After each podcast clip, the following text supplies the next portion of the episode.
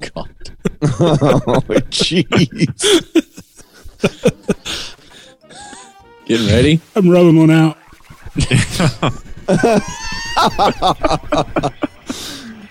Oh, oh, man. I Almost think, done. it's, I think it's worse that you feel you need an audience. Yeah, Yeah, exactly. bad. Hey, man, whatever does it for you. I just don't want to be a part of the audience. Bienvenue. Welcome. Welcome.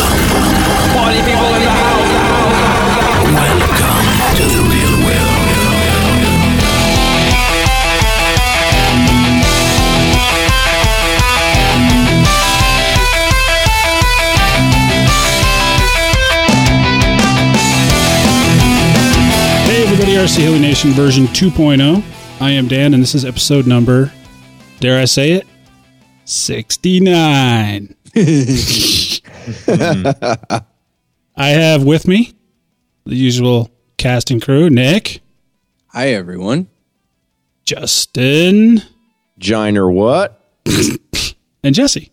What's going on, guys? So, um, Nick, how's that, uh, you know, that New Year's resolution going? You know, the one about, uh, not selling anything? Well, What? you know, It's going. technically it's still going okay. I still have all of the same helicopters in my possession that I did when I started the new year. Nobody's enabled it yet. No. So, It's just a matter of time. I just think it's funny. I think it's funny because we we recorded the show and we did our New Year's resolutions, or well, our belated New Year's resolutions. And before the show even came out, I saw a post of Nick breaking his New Year's resolution that hadn't even been broadcast yet. Don't Yeah, the show hadn't even gone Yeah. live and the for sale thread was up. You know, they say the the first step is recognizing your weakness. Yeah, it's too bad we didn't make a bet. The first person to break the New Year's New Year's resolution. I don't know what what the what the um, what the bet would have been, but it would have, we would have been able to get something out of Nick. Yeah, I, I would have lost like in a hurry. That would have been instant gratification for you. Yeah, we could have had like a. You could have been the pivot man. Dare I say more? or do you guys get the picture? I I'm following one. No, nobody's bid on that yet. Huh? No one's uh, said, "Yeah, I'll take that." No, it's it's the typical. Oh, man, I'd love to have that. Oh man, I'd love to have that. But you know, show me the money. Show me the money, man. Talk. And it's a pretty killer price, too, dude. Yeah, I usually I don't mess around. I I try and price to sell. yeah, Um, but it's you know it's hard. It's winter. It's hard. A lot of people don't really get motivated. You know, they kind of drop out of the sport in the winter, and so it's it's hard to you know, like you, Dan. You said you're not even going to mess with building anything new until you're ready to where you could fly it. Yeah, the only way I'd build something in the winter, guys, is if I was doing some kind of really long winter, like maybe a really detailed scale build, you know? Mm-hmm. Because I just Yeah. I hate getting something. Because when I build something, I don't I don't mess around. I mean, it's it's like it's a sit down marathon, get it together, and go fly it. Yeah, Yep. And what's the point when there's a foot of snow and it's crazy temperatures outside? So There are Yeah. plenty of warm weather dicks out there that can buy your heli, though. yes, there are. yeah. We'll see. I'd like to get it to someone. Um, I'd I'd really like to see someone local get it, just because I know that it's a solid heli. You know, and I, it's a it's a really good like you know the fusions are the crashes are inexpensive on it. Um, it's solid. They're extremely reliable. It's just it's been a great helicopter, even the first and second one that I've owned. Yeah, and no one likes, you know, tearing down a heli to ship it. So if you can find someone Yeah. local, that's always I mean, that's a win right there. So when are you going to buy your next Fusion 50? No, I don't. I think I have kind of. Uh, yeah, yeah. Well, we'll see. I, I, I'm just gonna Just- admit yeah, I'm full don't- crap you, ma- right you the making another resolution? Yeah, Yeah, you're, yeah, you're no, digging yourself a hole, man. Just Wise leave men it. say, when at bottom of a big hole, quit digging. Yes. So what the hell's been going on this week, guys? Who's going first? You want to draw straws, or should I just pick? You know who hasn't gone first? I don't think yet. Jesse hasn't gone first yet. I don't think. I have a couple times. Oh, have you? That's okay though. Well, how about you go? What have you been doing this week, dude? Well, I actually got in some flying this week or last weekend. Uh, let's see, I got out Saturday. Um, got in 16 flights on Saturday. God. And then, okay, so you thought that was impressive. Another 18 flights on Sunday. Oh, come on, man. So, you know, I mean, I got to get a good jump on my New Year's resolution. I mean, I think that's more than Justin's flown all year. I think so. Uh, this year, last year. a lot more. But I got to tell you something. That's me in the summertime. Every day, dude. Yeah. yeah. Gallons and Yeah, gallons two, of two cool. gallons a day. They just bring Yeah. out the pumper truck for Dan. it's a big hole. You're just gonna want to pick that up in November. yeah, just just just send me out a tanker full of that shit. I, I need it because it just keeps me going. It feel it's like I need an IV of that stuff. Yeah, but no, it was definitely a much a much needed weekend. Just Yeah? getting a bunch of flights, so that was kind of good. So was the weather good for you or what?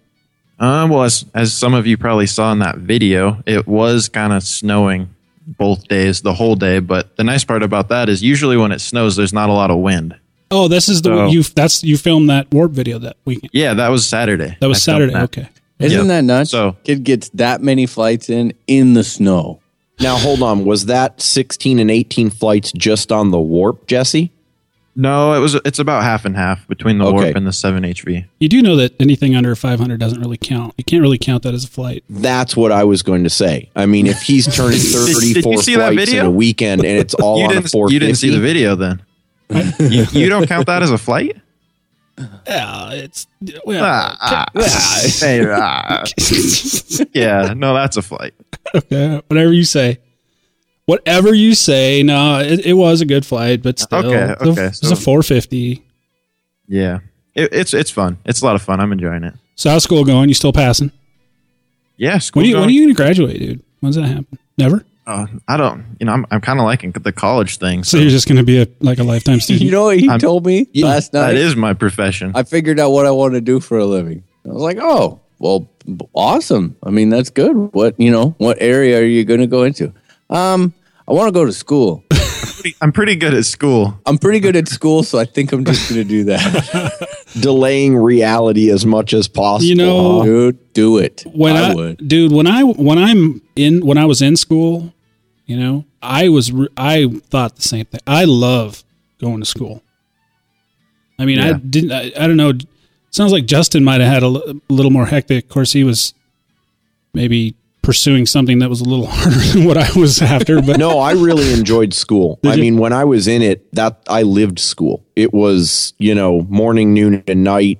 It it was always on my mind. But once you get out and you become a professional, it's it's different. You take a step back and you're like, uh, don't know if I could do that again. Well, you know, here's the thing. No, I could, but here's the thing. Because when I, especially nursing, because when you're going to nursing school, you learn about what nursing is all about, and you you build this this um, vision of what your job is going to be, and Right. you're going to be helping people, and you're going to be working with doctors, and you're going to be, you know, checking vital stuff and keeping people alive, and then you get to work, and you realize that you're wiping asses and dealing with bitches. Yeah.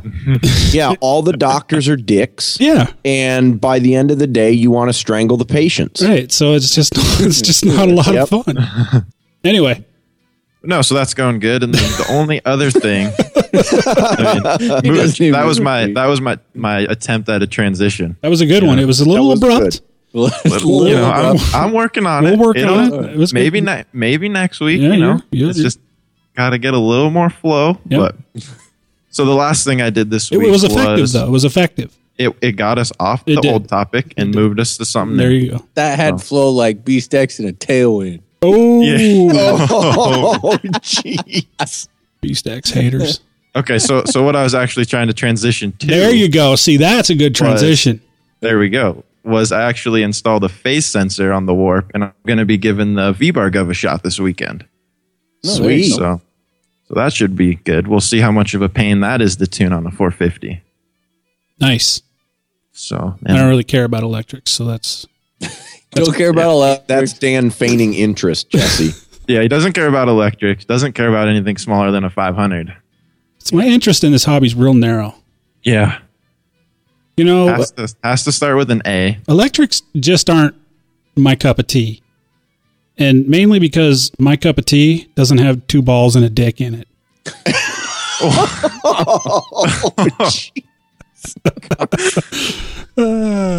Wow. Oh, and there went all our sponsors. Yep. It's gonna, it's gonna be one of Where's those, huh? the, the explicit lyrics tag needs to be posted on this one. Can you move this back about five seconds? Beep. I didn't. Also, I didn't say anything that none of us have said earlier. I two two balls, and didn't somebody say dick earlier? It was the order. It was the, I did. It's, It's just you order and the associated them. You said it with a little bit of hatred. yeah. I kid. I kid. Of course, you guys know that. So what? What else is going on? Nothing else going on. That's it. That that pretty much wraps up my week. Sweet. How about you, Justin? What's going on with you? My week has actually been pretty much long and boring, although I did get to fly last Saturday, same day you. that Jesse did. I don't believe you. I did. You got a video, man. oh, that's right. You made a video. No, wait, wait, wait. No, no, no, no, no, no. You didn't post a video of you flying. Oh yeah, yeah, right. That's that's the problem. So I keep posting these videos showing me out at the field with a helicopter. Yeah. Okay. And within like 20 minutes of that being posted, there are like three people on the forum that says that say if it doesn't show you flying, then you didn't fly. It's like, that- man, That no fly moniker is really sticking with you, dude. it is sticking. Yeah, absolutely.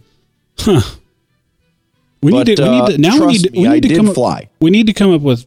You got Justin no fly, and now what? What's next? What's next? Yeah, Nick doesn't have one. I'm just asshole. It's, it's what Uh, fits the best. one doesn't flow. That one doesn't flow. Yeah. it's not like you can say that to your parents. Hey, this is Nick asshole over here. I, I can I can say, hey, this is my buddy Justin No Fly Poochie, but I can't say, hey, this is my buddy Nick asshole. Yeah, it's got to Okay. roll off the tongue a little bit easier. Yeah. We're going to Okay. come up with one. We're gonna, we got to come up with one. All right. So what else is going on, Justin? Anything cool and exciting? No, not really. Uh, the weather looks like this weekend I'll be able to get out uh, tomorrow and or Sunday, so it'll be another cold uh, flying day. Last weekend it w- didn't break like 23 or 25, but I I mean I don't care at this point. As long as I'm getting stick time, that's all that counts. Sweet. Sweet. How about you, Nick? What's been going on with you? You've got some exciting news. Yeah, it was freaking Christmas here. No shit, dude. Yeah, that's Yeah. a that's one of those packages that you open up and you're just like, oh, yeah. it's a good thing you're in your basement alone. That's exactly right. so, Here, of course- don't, don't open the door. I'm We're down not here. Didn't I tell you not to come down here when the door's locked? Yeah, wait, wait. I got to put the canopy on. We're not decent. Yeah. Of course, so the listeners can catch up what we're talking about. Nick posted a picture on Facebook. He had a few helis show up this week. I did. I had uh, uh, my new uh, Goblin 700 show up, and then a good friend of mine, James, his NX4, little bitty nitro. That's the one I'm excited to hear about. Yeah, no one cares about the Goblin. I don't even. I mean, I do, but it's like I'm kind of really more interested in the NX4. So where are we at with the NX4? You're waiting for a few more parts to show up, aren't you? Uh, yeah, I've got the mechanics all done. We're just waiting for the. He made the decision to go with uh, Heli Command. He was uh, real interested in the bailout, and that was kind of the heavy emphasis on his end, what he wanted out of that flybarless system. So, I mean, if you want bailout and you want options for any different bailout possible, then you know the Heli Command definitely is the ticket. So we're Yep. we're waiting on that to show up. I kind of went through, double check. He he built it like ninety pro- mechanically, uh, almost hundred percent mechanical. He built it. Mhm. Um, and then it's just you know he's never messed with the heli command before, and you know that's I mean it's tough. You get a brand new heli like that, a, a very coveted one that you're super excited to get. Now all of a sudden you've got to try a, a whole brand new flybarless system on a radio that you know he hasn't quite got comfortable with yet on the 8FG, which can be intimidating to program. And so it, it's you know he enjoys my input, and it, it's an, an it's, it's an exceptional opportunity for us to actually you know within the podcast to get our hands on one and really take a look at it because we've just been all speculating. Right. Um, but yeah, so the mechanics are there was a couple QC issues that I'm not overly impressed with. We had to swap out the the clutch bell. That one wo- wobbled like a drunken hooker. but, uh, got that all swapped out. Past that, uh, I mean, it's a nice little heli. It's really sweet looking. I love the tailbox on it. It's just oh, the tailbox is sexy. It looks really nice. I still have to tonight. I'm going to check the tail pitch slider. They've had some issues uh, with those, some QC issues on those. So I'll double check that. But no, it's a pretty. It's a lot smaller than I thought. I mean, it's like I knew it was small, but then you really get it, and you're like, oh my gosh, this is so cute. I mean, it's just so little. But uh, yeah, I'm stoked. I think it's going to be a blast. I'm really excited to not only be able to fly the heli command myself, but you know, just to fly that and really see what it's all about. I'm a little nervous because that's not what I need. I mean, now I've got the Goblin airframe sitting here, and I, I'm going to go out and fly an NX4, and then I'm going to come back and be like, crap, now I got to buy one of these too. I haven't even gotten the last one finished. Jeez. So you know the X5 had that tail slider issue as well. You know. Really? Yeah. not know that. Yeah, I remember uh, when they first came out, I got one right away, and um, the brass slider was like too thin, where you where it threads in, Mm-hmm. and it would break right where the thread ended. And uh, for whatever reason, they didn't really acknowledge it. It was a well known and documented thing. In fact, mine broke right there. Wow. Uh, they did. I can't remember. I can't remember if they actually made a thicker one or changed it somehow or another. But I did ended up did I did get another one. I uh, never did have any other problems with it. But Yeah, it's been a plaguing problem for a lot of helicopters. Like the 600 DFL went through a stint. The uh, the very first batch Whippies went through a stint. I know a lot of helis that have had that exact same problem. yeah, So I don't know what they they got to figure it out though. And and with this one, boy, talk about a really tough situation because how I mean, it's not my heli. Uh, James is just awesome, and he wouldn't even flinch if I told him, dude, the tail pitch slider let go in flight and it went in. You know, he wouldn't. There's not an issue there, but I don't want to have that happen. So, it, you know, it's kind of like, well, I don't know. What do you think? And then, I mean, what do you do? How do you check that? Just hope it doesn't break. So, my plan of attack is I'm going to heat it up and uh, attempt to unscrew it. My thoughts are that with the Loctite broken on it, if it breaks when I try to unscrew it, then it would have broken in flight and it's not strong enough. yeah, Yep. That's Yep. that's my theory. And if it doesn't break, then I'll clean it up. You know, probably put it under a magnifying glass, look at it really good, screw it back in, Loctite it, and then that's that. That's about all you can do, really. Yep. I did have uh, KDE was kind enough to send uh, us here at the podcast uh, the SXT head, their new head. sexy looking. Oh yes, and I'm I'm pumped, and you know why I'm pumped? Because I get to take um, an Align DFC head on my on my 700E, Mhm. and and so I've got that all set up. I know the mechanics on it are dead on. So what I'm going to do is I'm going to put this SXT head on there, set it all up, and literally be able to fly it Swap it. set it down, pop the links off, pop the head off, slap the other head on, and fly it again. I mean, how cool is that? That is That'll be awesome. a good comparison. That's I think going to be the best way to compare it because it's Sometimes you know, that's the only way you can really do it. Mm-hmm. Yeah, and then I'm just going to try and be really open to. Uh, here's my guess. My guess is that the DFC style, and I just say style in general, is going to be much more responsive for any given setting in the flybarless unit. The SXT is going to be smoother, um, but a little slower, um, just for response and the DFC will be a lot crisper.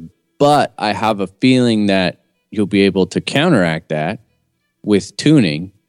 And then there will also be the benefit of it's just going to tune a lot better as far as bobbles and wobbles. That's my guess. Sweet. So you guys been doing any simming this week? Not me. I I tried. been. I know. I know Jesse has. That's that goes without saying. I tried a little bit, but no. This Not guy really. has, dude. Nice. We uh, we we got a nightly room set up in real in real flight, guys. We do auto contests. We shoot the shit. We practice inverted circuits. We do all kinds of stuff. Is real flight like? I mean, is it like the thing now? Well, It, it is. sounds like It it. is for me. you know what I mean?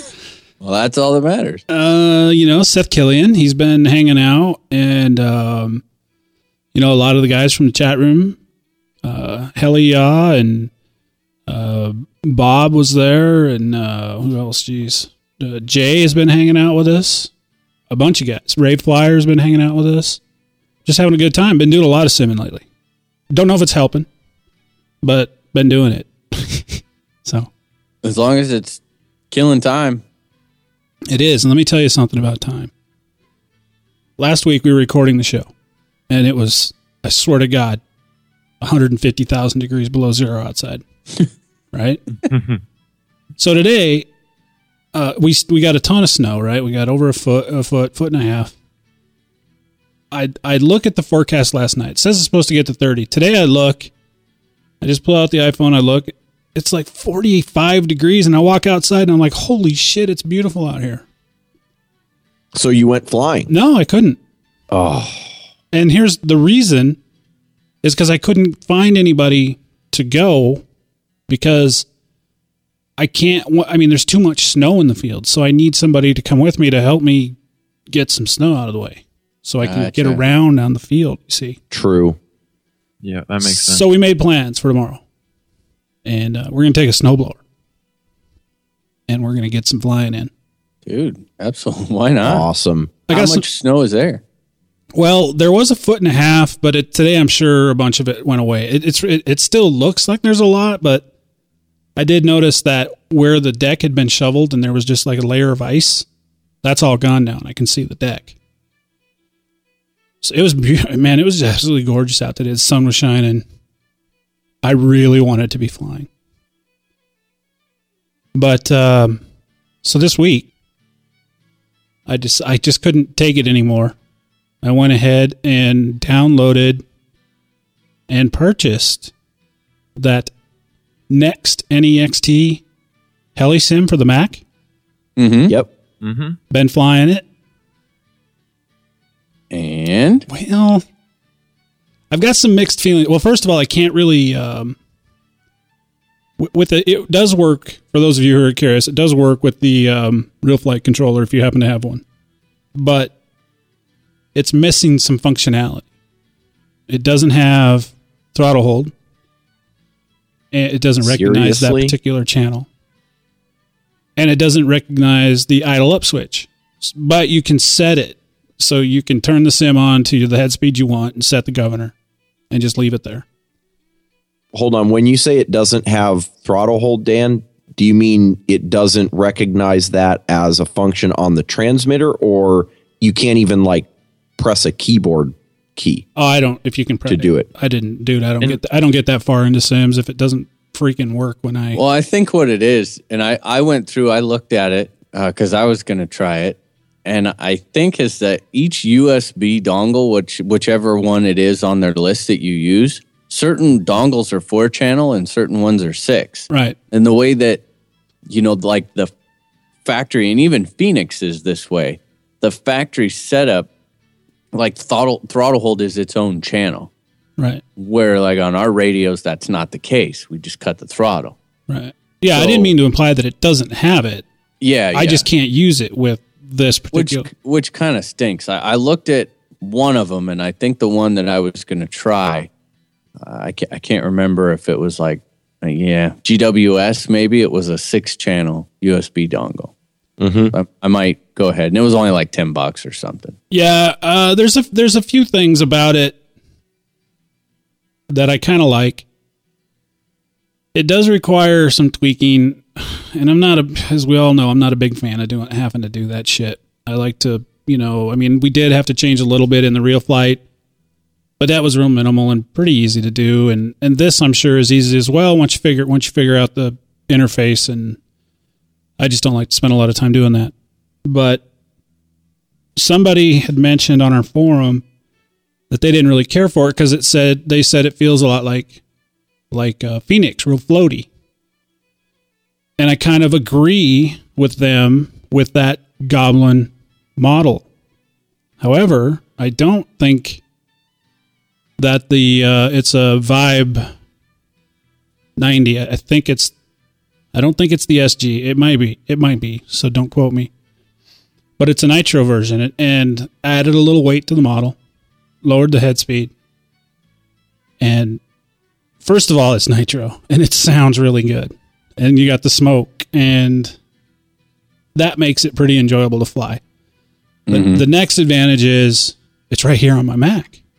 Yeah. That's nice Yeah. the one thing there's one thing and i'm sh- you know in phoenix how you can adjust you know the friction of the skids on the ground Yep. yeah. i th- i'm assuming you can do that with this one right now it's set up to where if you try to do any type of airplane auto or anything like that as soon as the skids touch the ground it considers it a crash Oh. so it just oh stops man. don't know if you can adjust that i still think real flight's better without going into you know going in and t- checking it out and really kind of tweaking with it which i just don't have the patience So like just default for default. Default for default i, I kind of think real flight is a little better. Gotcha. but i think the convenient well okay. This sim is nice because it's right here on the mac. So the convenience of not having to uh, um, boot into boot camp um, is nice. And i know you can run parallels but on my computer which is by all means you know it's pretty pretty massive machine i still real flight does not run real well in parallels so Yeah. uh, Oh, One, real- another thing to take into consideration is the price. Yeah, it's fifty bucks or something. So I like mean, Yeah, you that's take in the convenience of it being on Mac and the actual price of the simulator. Yeah, and let's say you Got a you couple things going for it. it does. let's say you spent 10 more bucks and you got like the six channel dongle and you plugged it in Yeah. and you had all your stuff, your idle up and your throttle. exactly, and that's the thing. Here's the deal, and and like our buddy Pinion says, I'm going to let the pioneers take the arrows.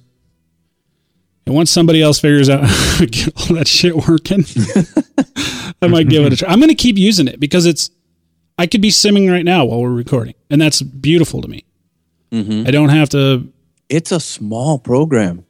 It is a very small program. And it's it, it seemed even to me, which I mean, I'm on uh, MacBook Air, so probably the the lightest weight of all the Macs, and I didn't have to turn everything way down like I do. I'm running on an external monitor. Exactly. And and you you even you can go into the graphic setting and you can turn everything up to highest and it still runs really well. And you know there's a there's a few things that some of you may not appreciate. I really don't give a shit, but um for example, when you fly the heli in close, it kind of looks a little like the there's not the detail in the motor and all that stuff. I, I mean, you can see the motor, but it kind of looks a little cartoonish.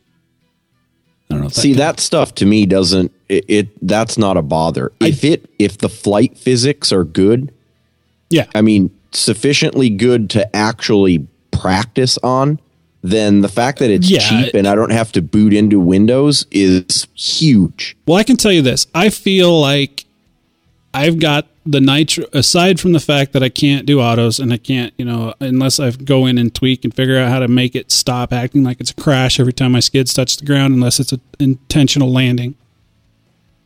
Um I feel it flies really really well. I mean, I it it it's not at all floaty. I mean, this helicopter will bog if you try to bog it. Um it will I mean, it, it it'll fall straight to the to the ground if you're not careful, which is kind of nice. And then um But maybe it's more realistic because the goblin is floaty. I mean, that's a floaty heli, period. You can't could be, expect yeah. a goblin in real life to fly like a vibe in real life.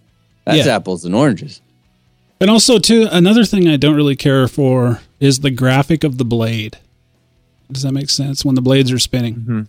The blade The disc disc. doesn't look real. It doesn't it looks funny to me. Um it kind of looks it kind of looks like what it looks like when you're watching it through like a low end camera. Oh, It doesn't do the boomerang thing, but it does stop it. It looks like a cross Gotcha. and then like a blur between the cross.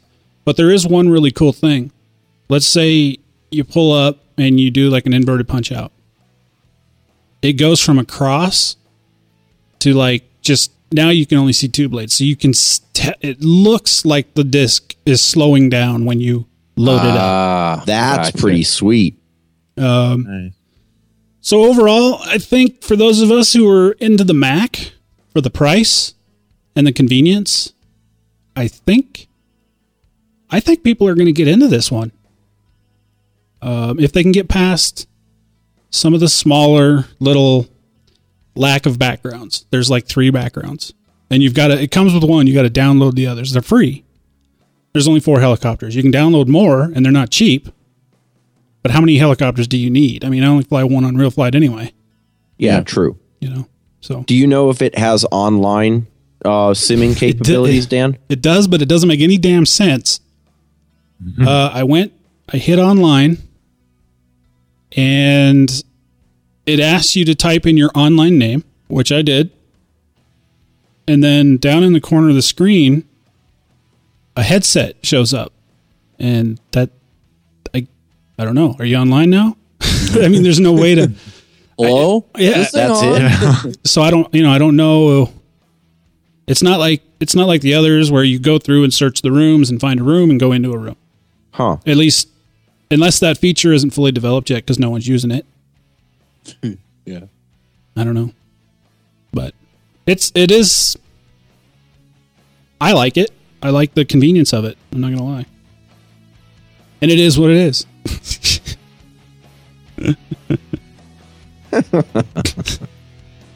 so that's what I've been up to this week.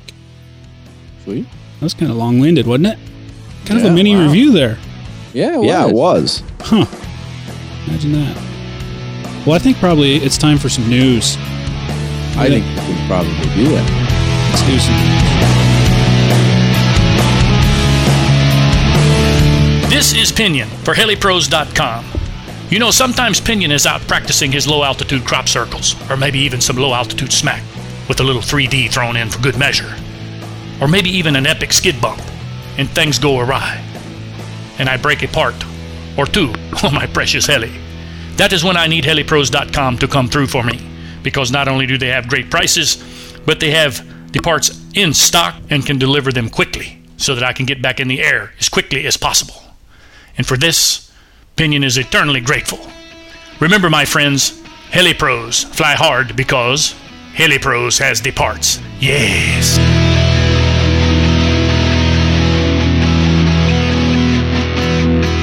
Alrighty, guys. This week's news brought to you by HeliDaily.com, your daily RC helicopter news magazine. What do you got, Nick?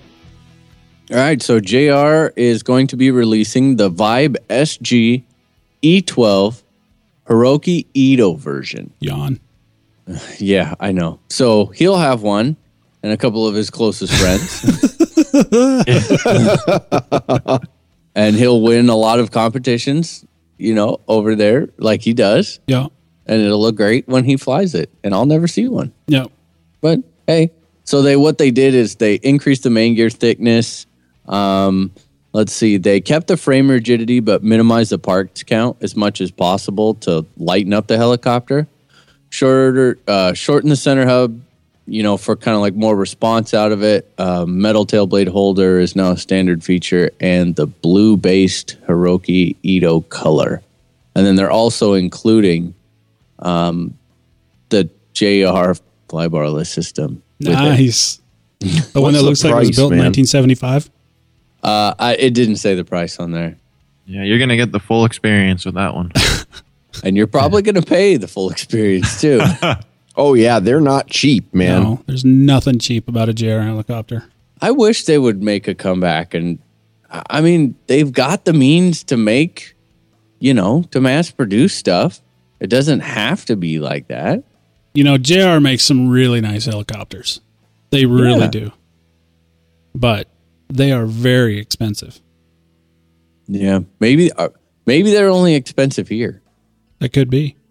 I I. I like how in the article it says this is the 3D helicopter Hiroki Ito recommends. and it's like Because we no pay shit because his name's on the side of it. Yeah. I would hope so. Because if he recommended the line, we would fire him. yeah, Yeah, that's- exactly. Yeah. That's right. That'd be funny if Align came out with a with an ad. This is the helicopter. What's his name? Hiroko Ito Hiroki flies Ito. when there's no cameras around. Oh, god. that would start a war. Yeah, that wouldn't be good. Oh man. So uh Blade, once again, they are they are hot on the trail, man. They're just pumping them out left and right. So now they have uh the MCPX is coming back. It's making a comeback as a full complete brushless version, main and tail. Whatever. Finally. Yeah, I know. Finally, huh? I'm so over those little helicopters, dude. We know. we know. yeah, so I think that's that's pretty cool though. You know, will it will it regain like momentum over the Nano or over the 130? Uh, that's pretty tough. I don't know. I still think the uh, the MCPX doesn't crash as well as a Nano. But definitely not like a 130 though. That's a good point, Jesse. So it's it it's a, I think it's a little bigger, but you still get the crash resistance. So it it could. Yeah. But will it crash as well with all that extra power at the head? That is true. Probably all depends on throttle hold. Yeah. yeah, better catch to- throttle hold. They said that it. they like redesigned a couple of bits of it. I think the rotor head's new. They're running longer blades. Oh, you mean the grips don't fly off? Yeah, exactly. Hey, now, didn't they fix that a long time ago? yeah, they did, but it's still a funny joke. Oh, is that what that was? Was that a joke? Yes. Oh shit, I missed that part. Get with it. and uh, they they used the word unfettered in Un- their description. Fettered? Unfettered. Unfettered. Push this heli hard with left and right pirouetting maneuvers, and you'll be rewarded with crisp, precise tail response, unfettered by a lack of power. Does that mean that the original MCPX is fettered? I think that's what anybody it else- implies. Is that a real word? I uh, yeah. I'm feeling a little bit behind because I don't even really know if we're joking or if we're serious. we're not playing Scrabble here. Did you catch there about 20 seconds ago? Jesse did attempt to transition again. Did he catch? I didn't see there. No, I was just saying, is this? I mean, is this something you can go order Oh, right we now? did. Yeah, I caught that, but we just No. ignored him. not Yeah. yet. Not yet. No, not yet. Gotcha. But hey, you know what? Little Birdie also told me something. Little Birdie told me mm-hmm. that the 550X is not the only bigger one they'll be coming out with this year. Oh yeah. Ooh. Huh. Stay tuned. Stay tuned. Yep. How about that? Should we make bets on what it's going to be? Sure. It's going to be an 800. They're just going to skip all the others and go right to an 800. it's going to be a 950. Blade The 800. Blade 800. Set that MCPX brushless version down and pick yourself up a Blade 800. and it's still going to have the big ugly landing gear on it. yeah, one piece, all all one piece landing gear. Um, no, Analog it, will be a 600. Yeah, I would imagine. Yep. I Great. think so. Awesome. Yeah. So, um, ProTech released, and this was, I do believe, uh, I'm sure I'll get corrected if I'm wrong, but I think that this was designed by Derek Three. Uh, it's called the Take Charge USB charging adapter. Um, it's a pretty cool little device. So basically, what it is, it's like a it's like a USB port with uh, a battery connector on the other side that you can plug into a 2S up to a 4S LiPo or LiFe pack to turn it into like a USB port. So if you're out at the field and you're like, you know, Oh. yeah, how cool is that? Oh, dude, I feel like a piece of shit. You want to know what? I had a listener email me about this a, a while ago, and I completely spaced it. He said, "Oh, you guys should check this out," and I just forgot all about it. Well, Doesn't Scorpion have one similar to Well, this? That's what I was so- just going to say. This, but what I like about this is there's not an internal battery. No. So Scorpion's like- got, and I think Gen Z. I I should be slapped for not yeah, knowing there's a this. there's a couple of them. Yeah, I think there are, but I don't think it ever hit the states. Uh, Scorpion has basically like a big battery assembly with USB ports on it. It's all. Yeah. It kind of looks like a little mini palm held uh, hard drive. I know the Scorpion one will do an iPhone five from like dead. It'll recharge completely twice. Yeah, On one and it's about the size of an iPhone. Is Yeah. about the So it's a really sweet, like for the guys that travel a lot, you know, like travel around all these fun flies and everything, where they're just on planes all the time. They've got all their heli stuff with with them, but they're never actually, you know, somewhere. Right. Uh, the Scorpion deal's pretty sweet because you can just keep it in your in your bag with you. But I mean, dude, really, if you're out at the field, you never don't have battery pack. Right. What's the price on this thing or on, on any of them? You know what? I'll the have Scorpion one is fifty. Okay. That's not pretty that's sure. not bad. Should probably double check that, I mean, but it's right around there. considering It has a you know like an internal battery inside it. I don't think it's bad at all. You know, that is kind of nice because, you know, when you're out there at, at a fun fly with your buddies and you don't want to have to take up one of those precious outlets. And I'm being No. serious because you, everybody wants to charge their packs. Yeah. Oh, wait, wait. I Hang on, guys. I got to put this huge ass wall war in here and charge up my phone or my i- my Yeah, my but I mean, you've you've always got you know an extra receiver pack Sure. sitting there, or even oh, okay. So the take charge seventeen ninety nine, Wow. very very reasonable. Hmm. I Yeah, only that's have really one beef, which is over. Uh, you can overcome. It's got a Dean's on it. Oh, well, But I mean, it's so simple to make an adapter and just leave it on it permanently. And it's not much bigger than like a, a, a USB flash drive. I mean, it's really small. Sweet. I think it's, I, I actually might get one because, and just keep it in my charging case. Cause dude, I've, I've been in that spot where it's like I'm out at the field. Oh crap. Now what I'm going to do, I need to charge my phone, but then I'll have my laptop with me, you know, for tuning and I'll be like, oh, ooh, I don't dare plug my phone into my laptop because you know I, I can't have that thing go dead Yeah, because that's a bad day.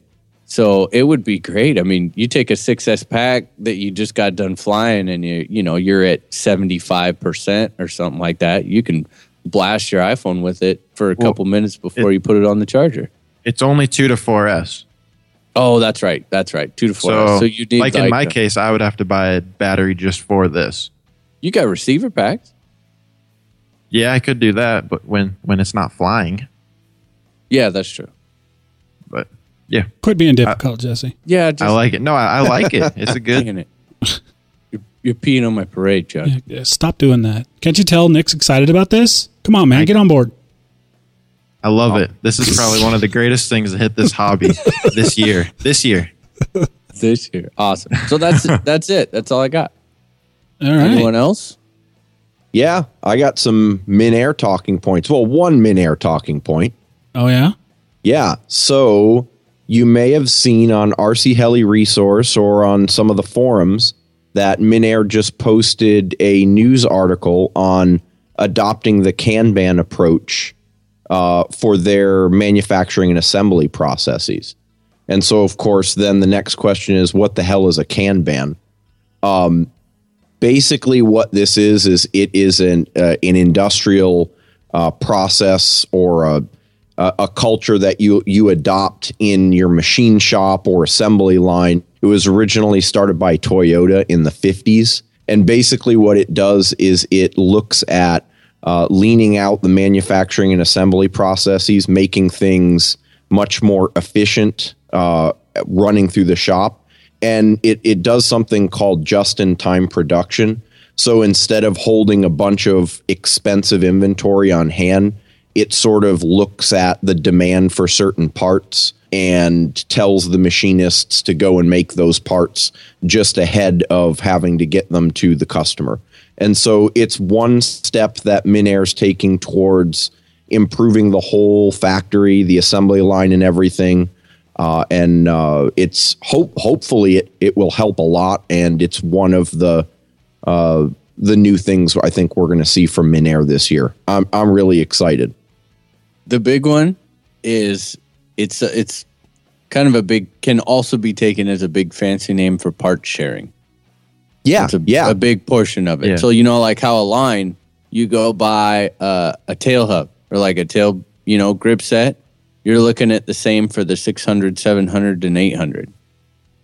That's that's kind of what they're trying to do, which totally makes sense. I mean, you know, yeah, absolutely. Why would you not? Yeah. You don't need different skids. Look at the skids now from Align; they're all the same. All the models. design it's- modularity. That's Yeah. key. Absolutely. I was actually just recently I had a conversation with, with somebody on the inside there um, at Minair, and um, talking about. They didn't go into specifics, and I'm not going to tell you who it was, but um, they went and They were telling me about some major changes, and this might have been one of them. Um, that's going on there to improve that aspect of the business. So, I guess what we can take from that is somebody's getting it over there, and they're going to hopefully we're going to start seeing some more miniature stuff happening to kind of make Yeah. them a little more relevant. Yeah, they've Absolutely. I, I mean, I, I, I can't, I can't say anything in detail either, Dan. But what I can say is that what I'm seeing in terms of improvements and and steps towards the next level are impressive and exciting. And so, yeah, hang in there, guys. Yeah, Yeah, I mean, and I 'cause- think a lot of people took it as, well, wait a minute, they're falling off.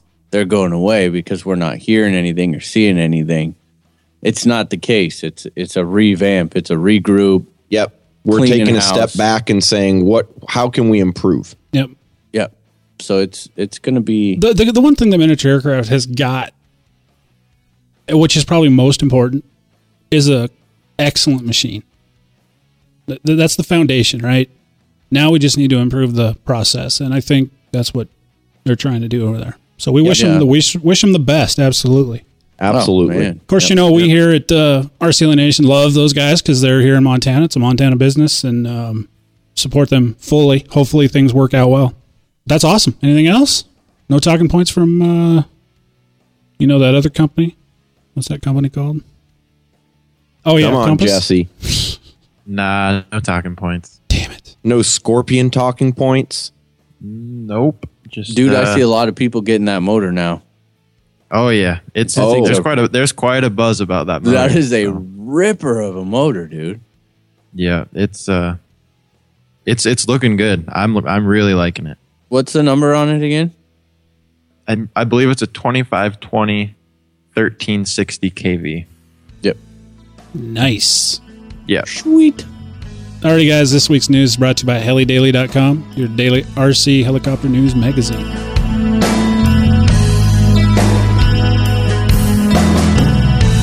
And you know what, Nick? If I puff one more set of lipos, I think I'm going to go insane. Dude, well, you're telling me that you're not running Gen Z's packs? Ever since I started running them, man, I'm getting over 200 cycles on these sets of packs. If you're still puffing them, you need to get up to speed. I think I'm going to go check those out and get myself a set right now. So there it is, guys. If you want a reliable set of packs at a fair price, Gens Ace batteries. You can find them at hobbyparts.com.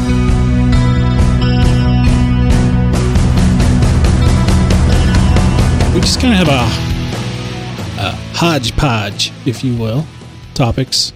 A hodgepodge of topics, I guess is a better way to put it. We're going to talk about a few different heli related things. Fly barless. Can't go. You can't go too far without talking about fly barless anymore. So we're going to go ahead and kind of just beat this dead horse for a while. Yeah, but this is a, it's kind of a different, it, it's different than which one's better. That's a dead horse. Well, the one I fly is better. Well, of course. Just, I'm actually flying the old school one now. I mean, the, I remember when the BeastX used to be the shit. Now everyone looks down at you for flying the BeastX. No, we don't look down at you. Yes, you do. I hear you. I just I hear you guys having conversations when I'm not around. I, I record them. that Dan guy. Can you believe That- that? yeah. that douchebag. Dan's still flying. flying a BeastX, What is man. wrong with him? Well, he can't really fly anyway. So it That is so last year. All right, guys. So flybarless systems can they really level the playing field on design and quality? Now, I think what kind of inspired this part was we had a a question posed in the forum, and I, you know, if this isn't what what uh, you know inspired this, I, I think it's worth mentioning anyway. Um, of course, an old host, uh, old host, one of a, a past host, Callum. You guys remember might remember Callum. He's uh, trying to. I think he was trying to poke a few ribs, just maybe to get a conversation started. But he he was saying saying something to the effect of, "It doesn't matter the hell you put a flybarless system on; it's going to fly the same." Is that true? Well, you know, I, I that's kind of a tough one because I think it, you know, it really depends. Like, are you going to put an effort into tuning it? Because if you're going to put an effort into tuning it, you know, if you take two helicopters um, and run the same, let's say the same rates, the same response in your flybarless system, and get, you know, obviously like the mechanics and the setup are going to be different, but the overall settings, if you tune them the same in the same flybarless system, yeah, two helicopters are going to fly differently because there's a lot of there's a lot of little things that are going to come into play. Rotor head height uh, or damping type of you know servo setup. So a, a lot of those things will decide how it flies. But flybarless systems are so tunable, I think that with some tweaking, you can you know you can get them to fly pretty darn close. yeah, I don't- similar. Yeah, I don't similar. think exactly the same. No, but I think people get real caught up in the oh, this one's just so much more crisp. Uh, But you know, if they were to really go back and fly the old heli again and tune it, they could probably make it a little more crisp. But just because they flew it at the default settings, oh my gosh, this one flies so much better. It's a better helicopter. Well, okay, so yeah, I, I think I agree with you, Nick. But here's the thing: there are three main features on the heli that I think. I'm not saying you can't tune the flybarless system to sort of level that playing field, but the three main things that I always think of are the rotor head design, because we all know that the rotor head design plays a significant role in how crisp, how responsive, like you said, the damping. Is it a DFC? Is it a standard head? Uh, you know, that sort of a thing. I think the second one is the tail gearing because, you know, you, depending on your head speed, you can only get so much authority out of a heli with one tail gearing versus one with a higher gearing. And then the third one is frame stiffness and weight. I guess that's four, isn't it? Frame stiffness three, weight number four. I mean, you can tune a 12 pound heli as much as you want, but it's not going to fly like a 10 pound heli. That's fair. Yeah, that's true. I mean, you can make it as fast by turning the head speed up, like the speed, but it's still going to drop quicker, Right. Knife edge and stuff like that. All right. Now, how, how much of a, of a difference is it? I mean, I guarantee most people probably couldn't tell the difference. But if you're able to take it to the limits of the design and really push it hard, I, I, I'd expect that you'd be able to tell these small, subtle differences between different airframes. let's you know you can't you hear all the time Align sucks for lack of a better word you hear it a lot you know we all know i don't agree with that you know nick flies in Align so if you compare that airframe to what some might consider a higher quality airframe 7HV. Oh, man. Dan, I had, to, I had to try. Come And on. waiting. No, you got it. Yeah, well, it. let's let's do it. Seven HV miniature aircraft, all you know, whichever you, you take your pick. Okay, someone uh, with great flying skills. How good do you have to be able to fly to be able to notice those subtleties between those airframes? Provided that you know how to tune that flybarless system. pretty hard. Yeah, pretty Yeah. good. Pretty hard. So, how often do we see on forums people debating that this one is better than that one, when in reality, they don't truly know? It, it's called cost justification. Yeah, Yeah. exactly. I, just I- spent fifteen hundred dollars on this heli. It has to be the best, or else I won't be able to sleep tonight. because I don't Yeah. want to admit to everyone that it flies just like my T Rex 700 does. And, and, you know, another big thing, okay, that's fair is a lot of people don't get super in depth with their fly barless system tuning. They really don't. I mean, they're they're kind of just going for the well, make most of the bad things that I see, try and get those to go away, and then they leave it. So they kind of settle for the way that a certain heli feels, and yeah, a a nicer heli with a little bit better frame layout, you know, direct swash, a little bit of a more rigid head design. It's gonna be a, a lot crisper on the cyclic and um, you know more connected feeling.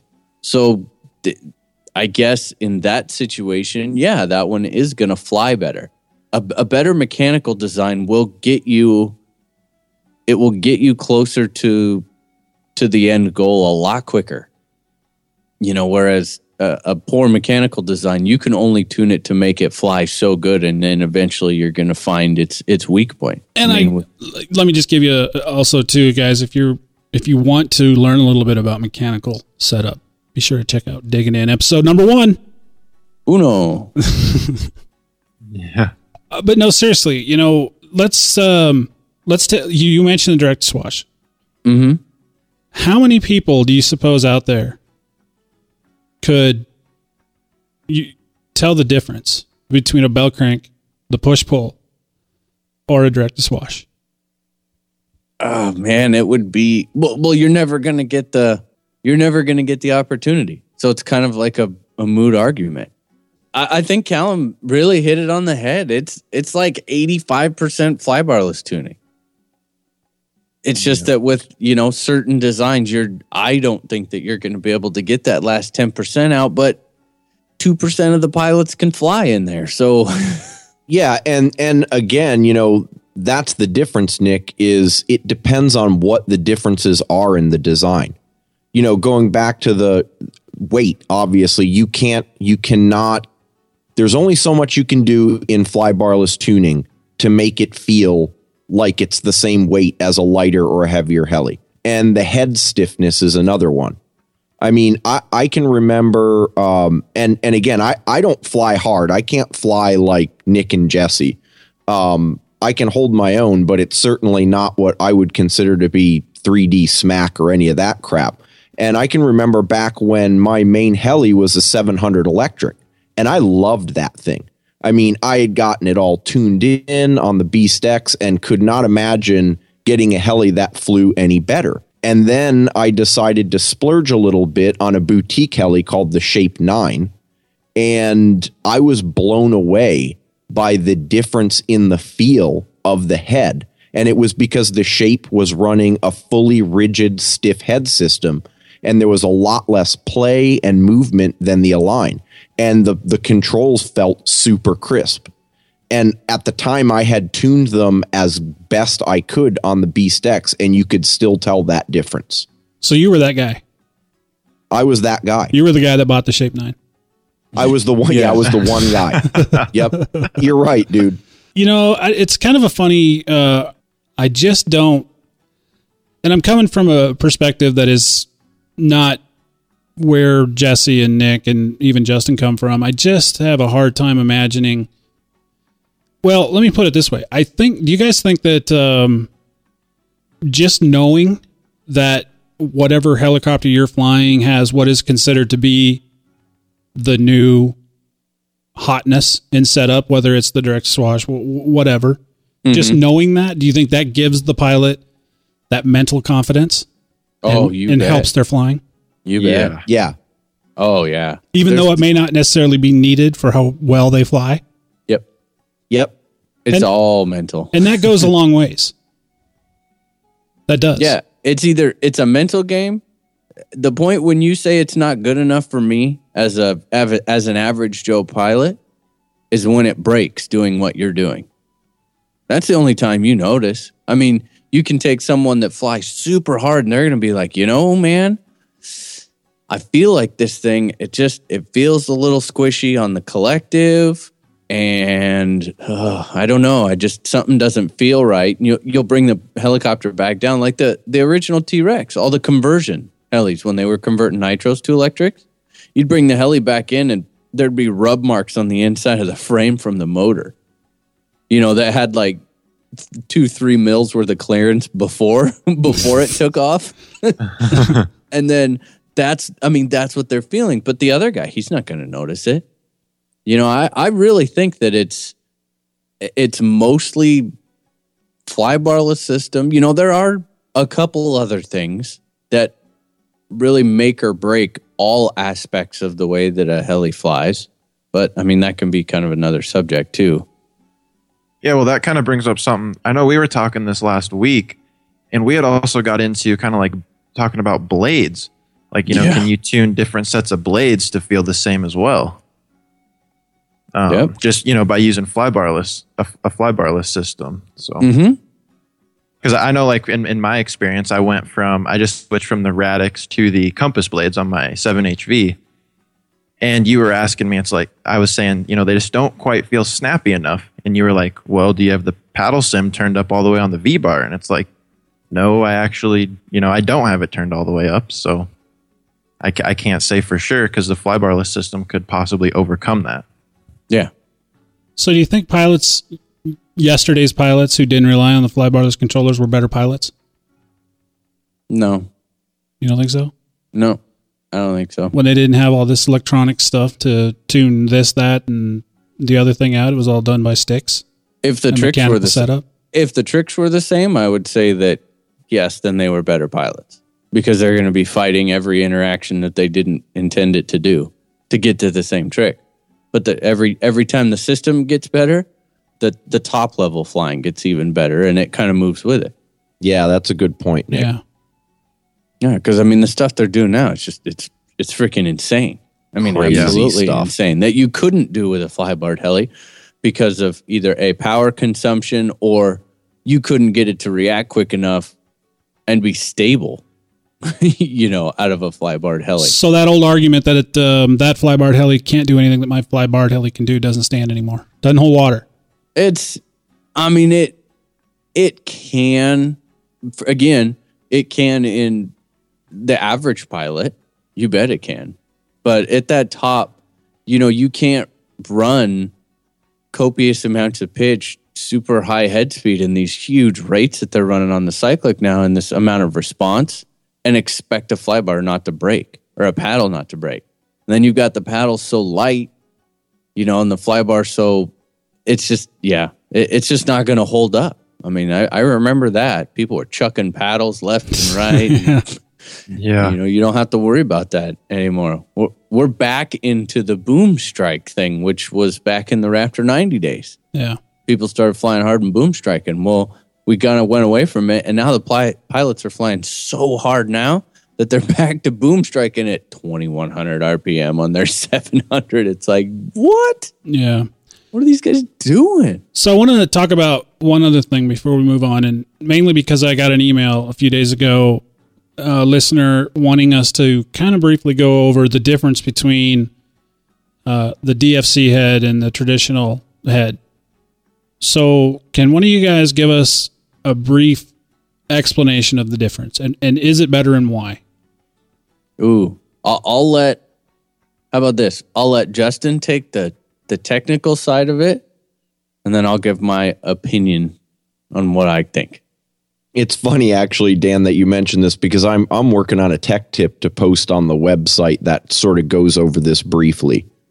Um, but yeah, so you know the the main difference that with the DFC head is that you have a single link between the swash plate and the the ball or the main grip on the head. And what that allows you to do is eliminate the the standard swash follower that we used to see on flybarred heads and on some of the earlier generation flybarless heads.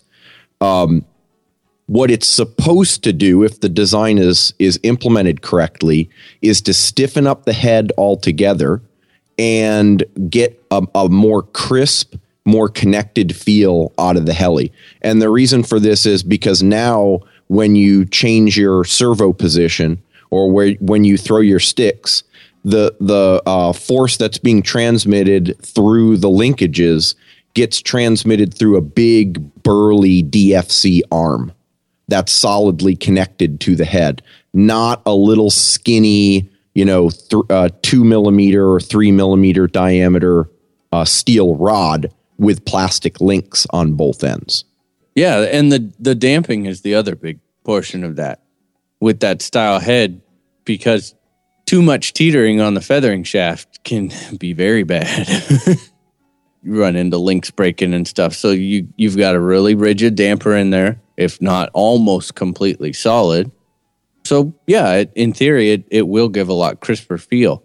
Downside to it is that everything is so rigid, a rotor blade still has to flap. It has to, and it will.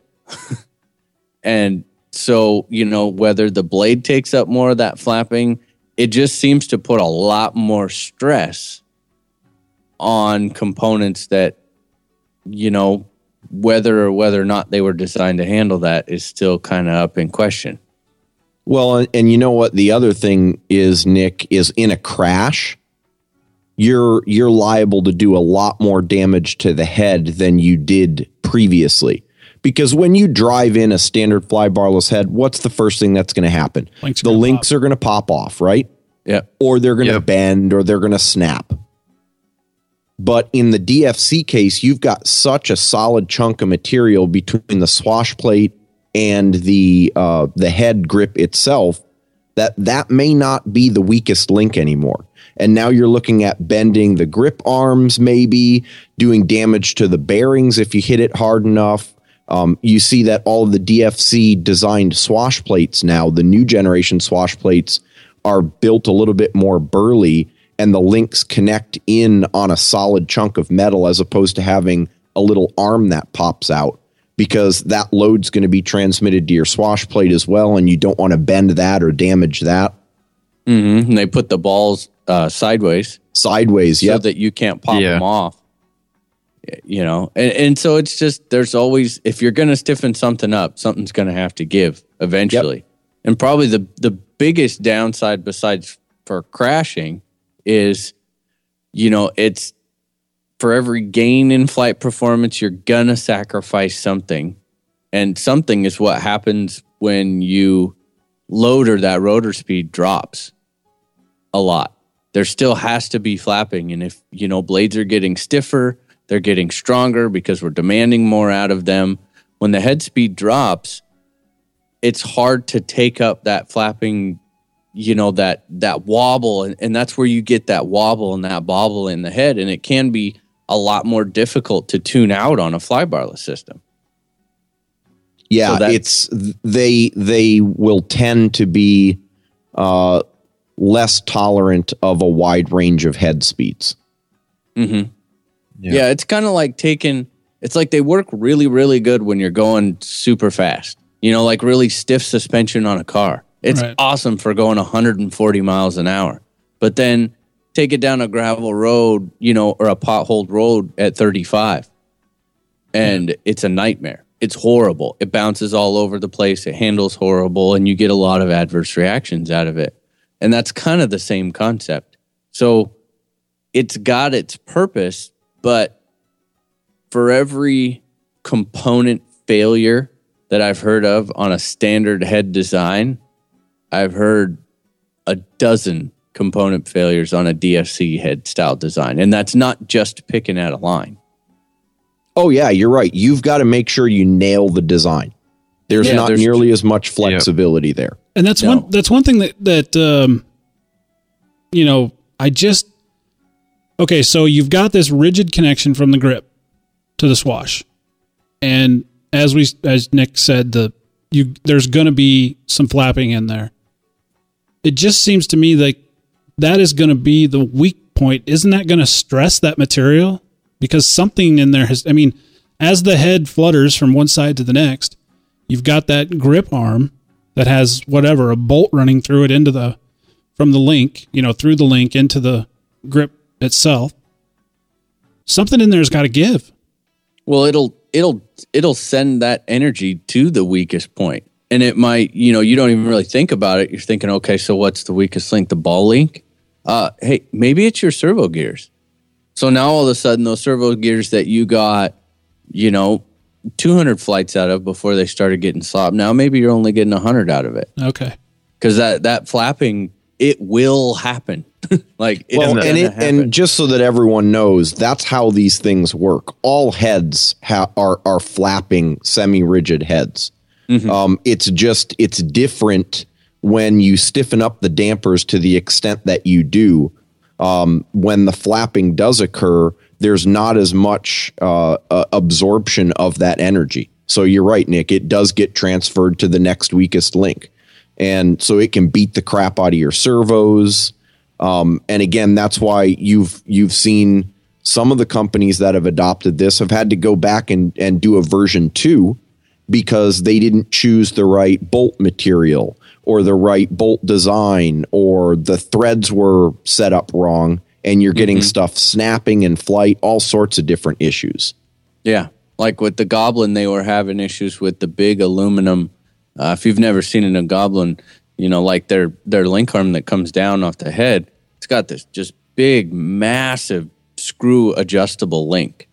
I mm-hmm. mean, it's awesome. It's so like a big so- turnbuckle yeah, yeah, but it's no, it's like the whole thing spins. So you pop the link off and the whole thing spins, but it's huge. I I don't know the exact dimensions, but we're talking like five, six mil. Mm-hmm. I mean, it's it's really big, hmm. but they're having problems with the threads are wearing out, and you're not even spinning it. They're wearing out because there's a very, very, very minute amount of play when you first put that on, and that little bit of play over many flights turns into a lot of play yep because it's just being beat up. There's there's nothing to take that. So, bottom line, is it a better design? It's a purpose built design. All around, no, I don't think it's better. I think it can be better for very certain applications, but all around, average Joe, I I don't see it being a better design myself. And that purpose would be obviously then Smack 3D. Super high head speed, yeah, but it's it's a But- better design if it holds together. Yeah, but I mean, some of the newer ones, you know, like like you were saying, you know, they're very. It's a sh- uh, narrow range of head speeds, which they're operating very, you know, flight performance wise. Some of the newer ones are kind of making that not so true. I mean, you're, we're seeing a lot of you know low head speed flights, and they're still Well, there's everything has that frequency range in which it's not happy at. So mm-hmm. it just kind of depends. Can you shift that frequency range out of where you would fly it? You know, you'll see a lot of videos like at 1100 RPM on the head for 700. Oh, look at this. I mean, oh, it'll fly 1100. Where's your bobble now? What? You know, well, turn it up to 14. And yeah it's at 15 to 1700 Yeah, the big massive wobble that makes it want to boom strike and flip over in the air is at 1500 RPM, but they don't show you that. So you, you went around that range and back into the happy point again. Right. yeah. Um, but you know, a lot of the newer kind of like hybrid heads, like the SXT, uh, like the new Goblin HPS head, the the new Gaui, the Formula One head, they're kind of doing a little bit of both. They're trying to take out all the slop out of every well everywhere else, other than the damper. And hmm. I think, in my opinion, that's going to be kind of the best of both word, worlds. Nice. you know, the other thing that we didn't mention is that because there is less material or less stuff that you have to stack up on the head, the head itself is usually shorter overall. And then that allows you to bring the head height down. Yes. Um, Yeah. and and that that of course brings the the the longitudinal center of gravity a lot closer, and so you can roll more axially and so on and so forth. It speeds things up, and again goes back towards what Nick was saying about the the improvement in overall performance. Yeah. Um, and and we cannot forget to mention the most important thing. It's sexy as hell. Oh, they are. Man, they look good. But you Yeah. take that design, you run 14 degrees of pitch and only put it at 1950 RPM, and you you dig into the sticks a little bit too much and that blade will lag really bad. It'll fold back a little bit in the grip, and then all of a sudden, you just played chop suey on your tail boom. I have seen that happen at my field before. And it's a mm-hmm. bad day. Well, guys, the new year's upon us. Hopefully, this year you guys got all of those cool little heli gadgets and gizmos that you wanted. Probably ended up with some batteries. Got a little bit of advice for you. Why don't you head over to progressiverc.com? They've got all your charging accessories over there at Progressive RC. They've got charging cases, adapters, different charging leads, pretty much everything you'll need to get those brand new packs ready to fly. So go check them out, progressiverc.com.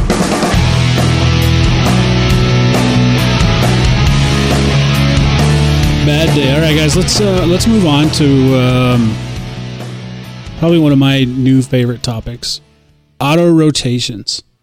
Ah, Dan's loving the autos. I, I got to tell you, I'm really getting into the autos on the sim, especially, and um, of course, wintertime. But um, let's let's talk a little bit about getting into autos and and what a person should do to kind of practice them. I'm first. I don't know if what I did uh, is good, but it seemed to be helping me uh, in real life, not not on the sim. First of all, when you're first learning to do autos, the hardest part is actually hitting the switch because it seems counterintuitive. Why do I want to turn the power off to my helicopter when it's flying perfect? And then, of course, one once you decide that you're actually going to start learning how to do these, how do you get it down on the ground? Well, what I what I did to kind of learn that glide slope, and I don't know how well this would work on electrics, but on a nitro it works fabulous. Is I would go ahead and just practice bringing the auto in and then just hitting you know, putting it, taking it out of throttle hold and just re, just redoing it and it'd get lower and lower and lower and eventually get it to the point where what the hell you're close enough you might as well touch down. Mm-hmm. And it seemed to work really Yeah. well and it really kind of you know because when you first do an auto, and Nick, I remember we talked about this a long, long time ago. It seems to it, th- those first few autos you do, you you land way out there. Country mile. Yeah, so Oh yeah. and I kind of wanted to not have to do that initially, but I I did. But so to get away from doing that, instead of landing the auto for about a week, I would just do that glide slope, get it to about 10 feet, six feet off the ground, and then just hit it and then go back up and do it again. And eventually I got to where I was keeping it down right in front of me. And then from there, I was able to just land it. But there's some finer points, and obviously, you know, we've seen pictures of Nick's auto, airplane auto, and I've seen Nick do autos in in uh, person, and and Justin can do them real well. Of course, Jesse can do them real well. Let's talk about setting up for an auto and remaining calm and actually landing it without problem. How did you guys do it? And what did, what did you do while you were practicing that to make sure you didn't destroy your helicopter? Well, first, I actually did destroy my helicopter while trying to learn autos. That was a That's Fusion awesome. 50. Um, but no, I, I pretty much did the same thing as you, Dan. I was using a, a Castle Speed controller on my Fusion 50, so therefore I could bail out, just like you were saying. So I spent I spent probably longer than a week, but you know I would take it way up. I'd kill the throttle, and at any point if I didn't feel comfortable, you just you know I flipped it out of throttle hold, let the motor kind of power up, and you know took it right back up and tried it again. So it it really is a great safety net to know that as long as you're not you know lost almost all your head speed, you can bail out safely and no harm done. Yeah, and I think that's key. You brought up a good point, something I kind of overlooked, and, and I did it, but I just I didn't mention it a second ago. Uh, when you're learning that, if if at any point something just doesn't feel right, don't wait until it's too late. there- there's no point in waiting. just go ahead, even if it's a second after you put it in throttle. If something doesn't feel right, just flick it back in, regroup, go try it again. Just build up some confidence. Yep. So yeah, I just you know kept working lower and lower till like you said, you're ready to just. Well, shoot, I'm only two feet off the ground anyways. I might as well just land it. So tell me this, Jesse. Did you find it easier to get it down to the ground and spin the tail back towards you and la- land tail in, or did you just I- stick with side in? I actually did side in. Um, I for no particular reason. That just kind of felt the most comfortable. Probably because that's how I did them on the sim. To be honest. Yeah. Um, but yeah. So no, and I. I mean, now it doesn't really it, it doesn't really matter, but I can do either. But yeah. And uh, how often do you practice just autos? Um, I usually do an auto at the end of every flight. So you're doing them every time you fly. yeah, I'm not I'm not quite as uh, crazy as Nick is. I mean, so you can- don't do you're not really into the acrobatic stuff. Um, I wouldn't say really acrobatic. I can do, I mean, inverted autos with a flip or a half parallel flip exit at the end, but that's about the extent of it. So Justin, jackhammer. Yeah. I was waiting for that. What? Uh, how long did it take you to perfect that slamming your helicopter into the ground mode that you've chosen to employ? Uh, that's not usually how it works. That's a trademark, But- by the way. So Yeah, well, that's true. I guess I will have to give it a try again at some of the fun flies this Uh-huh. year just to keep the name going. But uh, no, I mean, the the autos that you've seen me do, Dan, were after uh, quite a bit of time of not flying. So that's my excuse, and I'm going to stick to it for now. That having been said, so you know, I, I mean, in terms of getting yourself ready to to to try the auto, I think what's really key is getting the heli positioned in the correct location in the sky. And I know that sounds really weird, but we talk about like like Nick said, the country mile auto, right? Where you're you're so focused, you're ready to go, you hit the, the throttle hold, it's coming down, you got the right glide slope, the head's still moving, and then you take a glance down for the first time since you hit throttle hold and realize that you're literally 500 feet away. Yeah.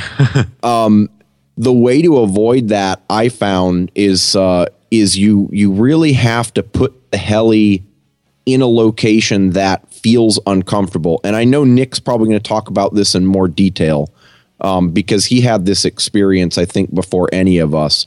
But you got to put the heli almost in line with it looks like it's almost in line with where you're standing off to your left or right side in other words it gives you the feeling that it's going to come down on top of you right. and you're you'll never let that happen just because by instinct you're going to want to move it out a little bit.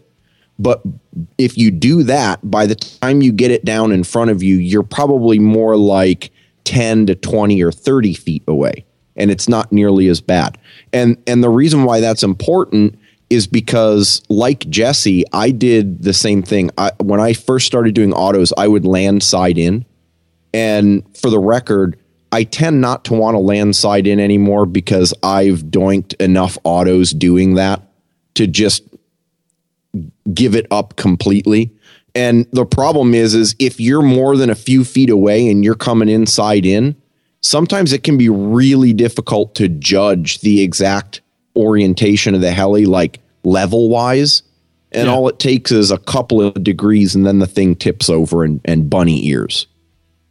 Yeah, I did that Othello, at Othello, by the way. Did you? Yeah. Yep.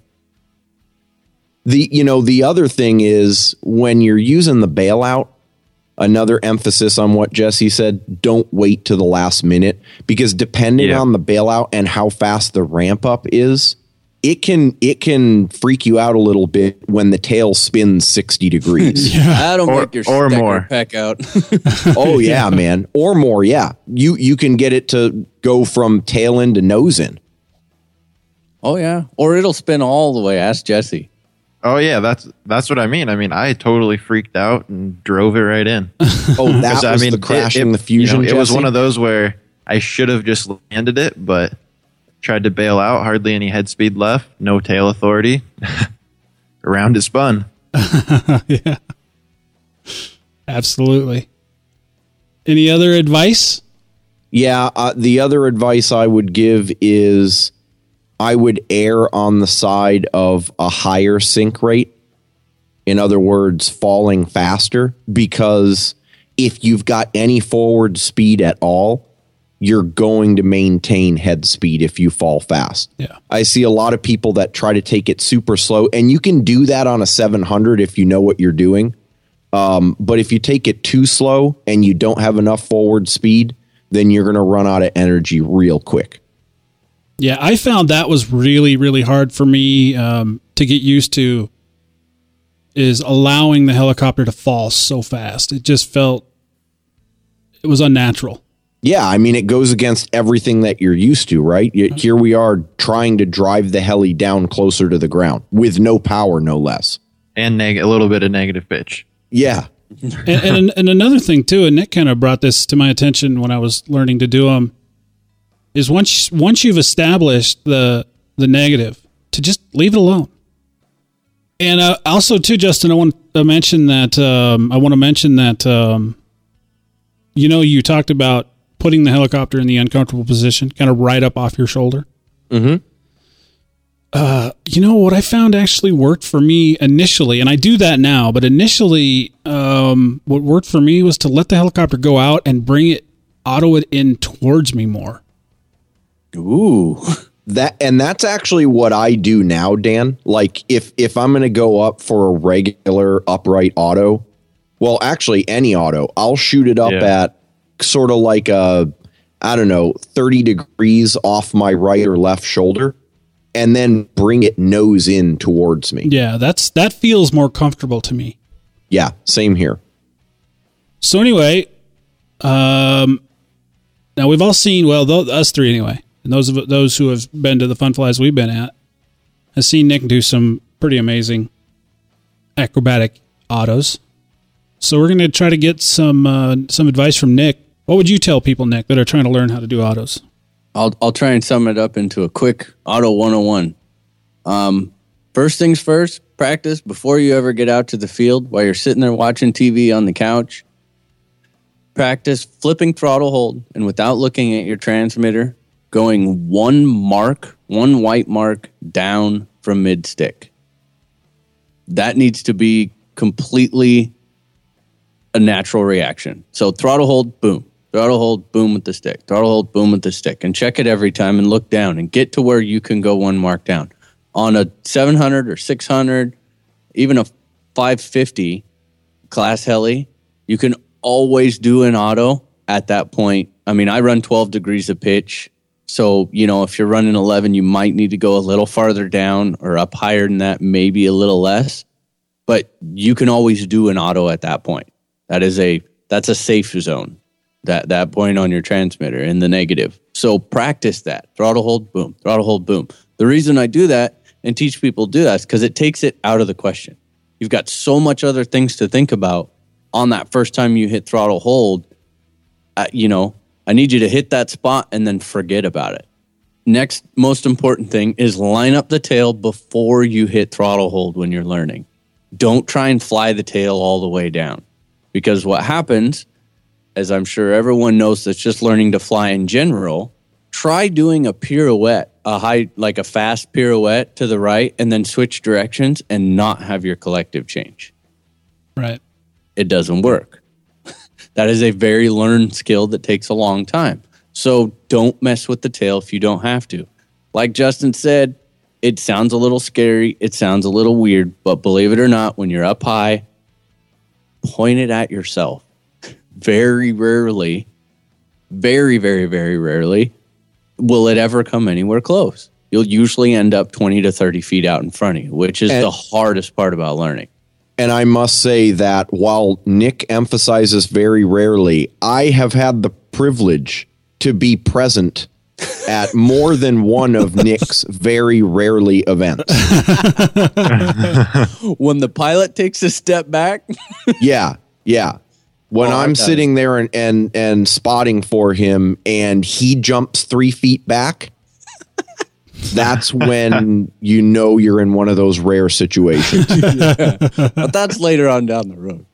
Um, no, so get that, practice that on nitro models. What I always you have to learn the approach, and you do not. I do. I teach people a little bit differently. I don't even. I don't even use throttle hold for a while. I mean, while you're practicing at home, then out at the field, what I have people do is just work on nothing but approaches. Flying off your right or left shoulder up high, coming down at an angle to try and, you know, land 20 feet straight out in front of you is a very uncomfortable feeling. Like Justin and Jesse said, it's just, and like you said, Dan, it's very uncomfortable. It doesn't feel normal. You want to be out because you can't, you can't really tell which way the heli's tilting. You know, you, you just have a lot less perspective when it's straight up over your, when it feels like it's straight up over your head. Right. So for, you know, uh, 50, 60 of those approaches, just go up and fly it straight down and try and get to where, you know, go out there, put a paper plate down, put something down on the ground and try and get, we're not even talking hitting throttle hold, just try and fly it straight down and land on that spot. What that'll do is that'll get your eyes trained to this is a comfortable position for me Right. even just flying. Once you feel comfortable on your approaches and you can bring it down into, you know, two feet above the ground, take it off, go right back up. Um, once you get comfortable with the approaches, you're comfortable with the tail, you're comfortable with, you know, getting into that negative, that one mark on your down on your transmitter. Then I have people step into the actually hitting throttle hold. Again, we're not moving the tail, we're not moving um, the collective, we're just flying the cyclic, letting it come down, bail back out at about 20 feet. Just constantly kind of, you know, working that until they get to feel comfortable. The biggest mistake that I see over and over and over again, almost every single person that I've taught, and it's a hard thing to get used to. Dan, I've seen you do it. Uh, I saw Jody do it. I've seen Jesse do it when he was learning.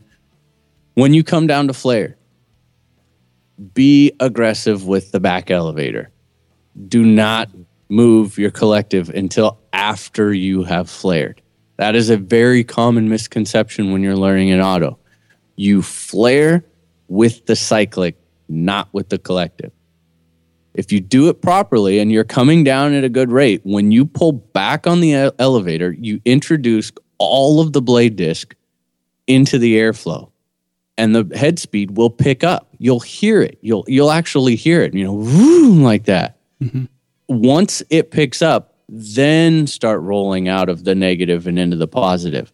What I see almost everyone do is as they come down, they're gentle on the elevator and then they start giving positive at the same time. And what it does is it'll turn your nice, you know, downward descent that you have into this perfectly level horizontal flight.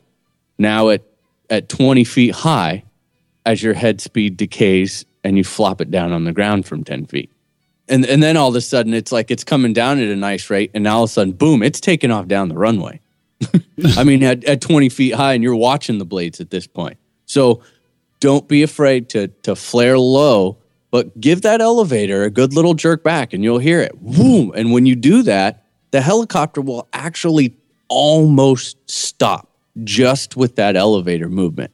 And then you're in a hover. You're in a hover at two feet. Slowly give it a little bit of collective, and you've got all the time in the world to set the skids down and land. So at Go- what what height should you start the flare? I'm saying f- four feet, Yeah, four to five feet. four to five feet, and, and you can be aggressive with it. I mean, I'm talking like, Even I'll on a, come and- a 700, oh, yeah. Mm-hmm. Does Jesse disagree? I am usually up around 10. Yeah. Yeah, I a lot of forward speed to lead off.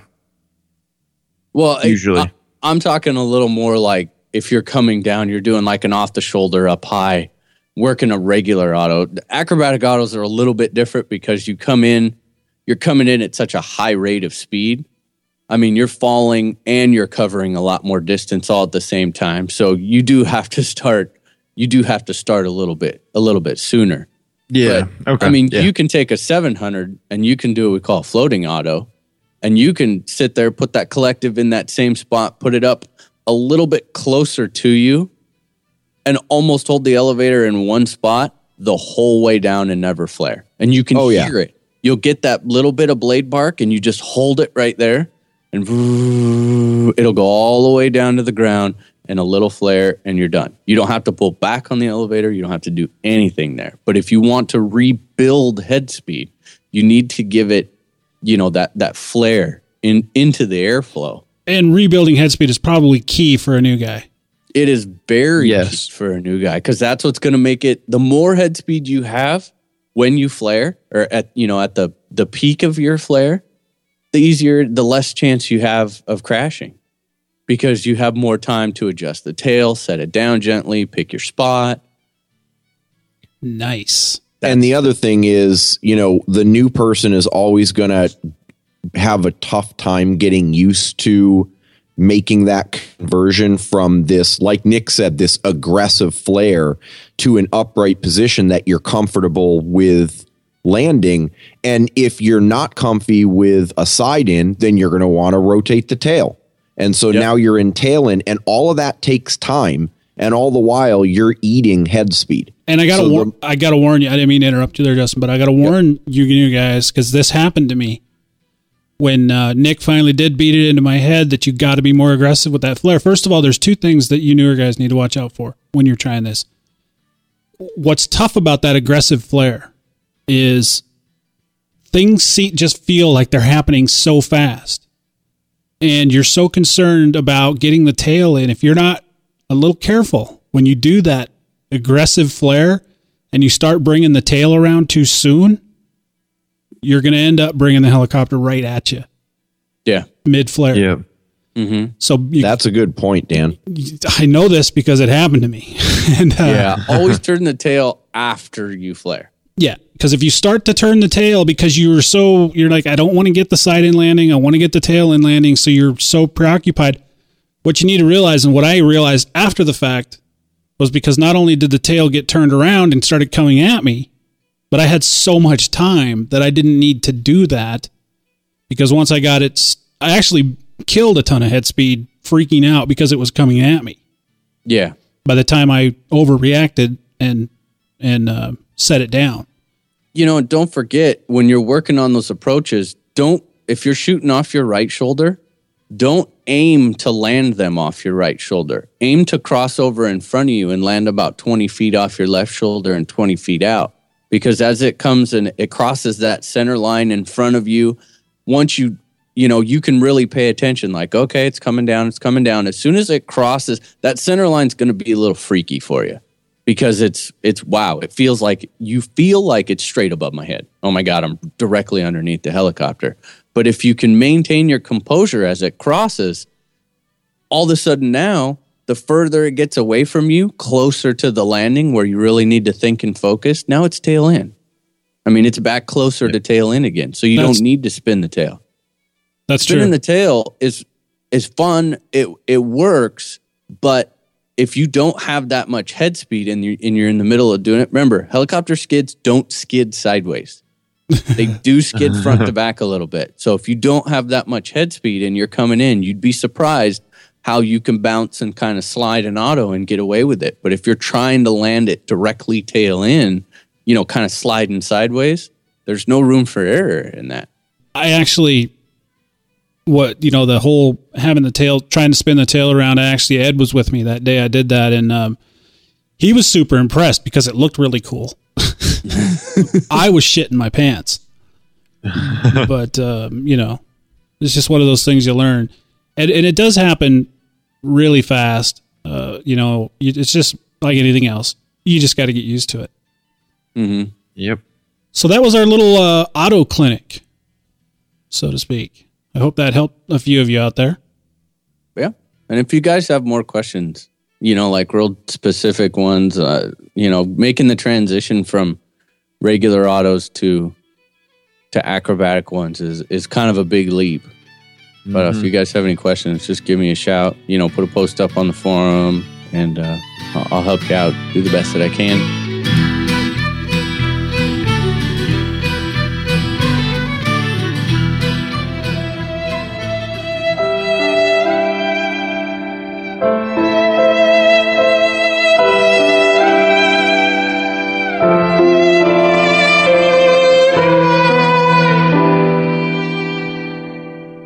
Let these flybars sit in the cold, damp corners of your garage to rust or be sent to the junkyard for melting away for plank parts. Every day, the number of flybarless units increases dramatically, leaving flybars to squander away into obscurity. Not to mention the flybar paddles, carbon, plastic, and all of those KBDD paddles hoping to fly another day.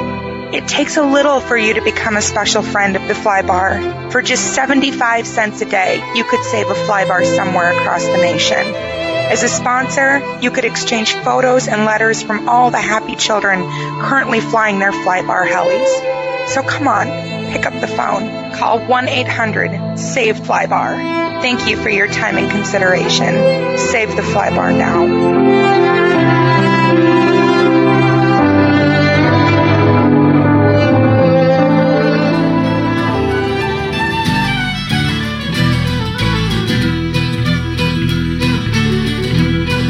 One more quick little topic we're going to talk about because it's been brought up on our forums. Um, sometimes you got guys that were in the hobby a while ago. And when I say a while ago, back in maybe the late 90s or later for that fact, and they, and they come back into it, early 2000, they come back into it and they've got what is, by today's standard, an archaic helicopter, for lack of a better word, just an old Concept 30. Um, and uh, old equipment and they're looking to get back into it. And I kind of think I disagree with these guys based on what I've seen. But I I had I told the guy on our forum to you know, you have it it doesn't doesn't cost a lot to get it going. You can at least see if you want to try it. If you do have one of those old helicopters, in my opinion, I think you should get it flying. Do you guys agree with that? Mm-mm. Nope. Well, all right, Dan. You, I, I think we've talked about this once, but here's my kind of my take on it. This older heli clearly drove you out of the hobby once. You know, you, you quit flying. So what makes you think the outcome's going to be well, any that, different? that's true, and He you wins. know, but that that's true to some extent. But sometimes there's a lot of things that'll drive a guy out of the hobby. They have a baby, you know, yeah, very very true. Very true. um, they inherit the helicopter, whatever. Um, you know, there are some obvious limitations. I mean, obvi- for example, a Raptor 30, you know, an old Raptor 30. Why why not get that thing flying? yeah. I have one. You know, Fine. I maybe wouldn't suggest like the the old uh, concept 30. You know, something that has you know a, a, uh, well, a mechanical head, not necessarily that style and I don't know if you guys are familiar with the concept 30. That's got just the oddest head ever. And you know, you can only get 6 degrees on the positive side and 4 degrees on the negative side at max and you know, the Raptor 30 is not much better. It's tough to get, you know, the range out of there, but you know, it'll fly, it'll hover, it'll do circuits. If you've got it, get it flying. No go, huh? You guys aren't See, my problem with it is, I, I mean, it would be fine if the model that you're going to get flying has parts available. Okay. But my problem with it is you're going to get going again, you're going to crash it, and then you're going to want to try to find parts to get the thing back in the air.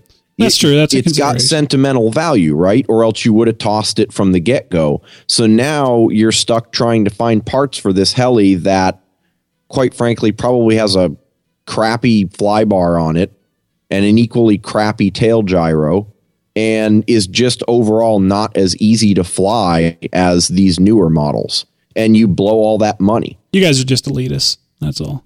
No, it's it's about fun factor per your dollar, and, and when you're learning, it's it's all mental. When you're learning, it's all mental. It would be difficult.